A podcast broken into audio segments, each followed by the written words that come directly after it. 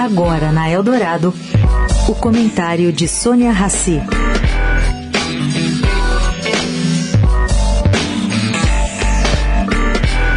Gente, o suspense é grande depois do que vem aí acontecendo no mercado financeiro americano, o que aconteceu na semana passada com a quebra de bancos. Essa nova crise se parece, mas de maneira muito mais leve, à do subprime em 2008, crise esta que afetou negativamente os mercados financeiros do mundo inteiro, causou grandes problemas.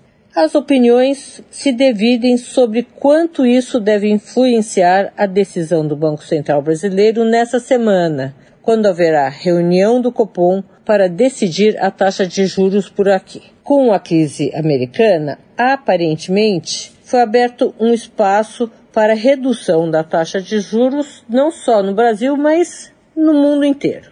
Será que Lula vai ganhar um presente agora? Bom, pelo que eu apurei, o mais provável é que o Banco Central mantenha a taxa de juros desta vez, mas indicando na ata do Copom um espaço para redução da taxa de juros na próxima reunião em maio.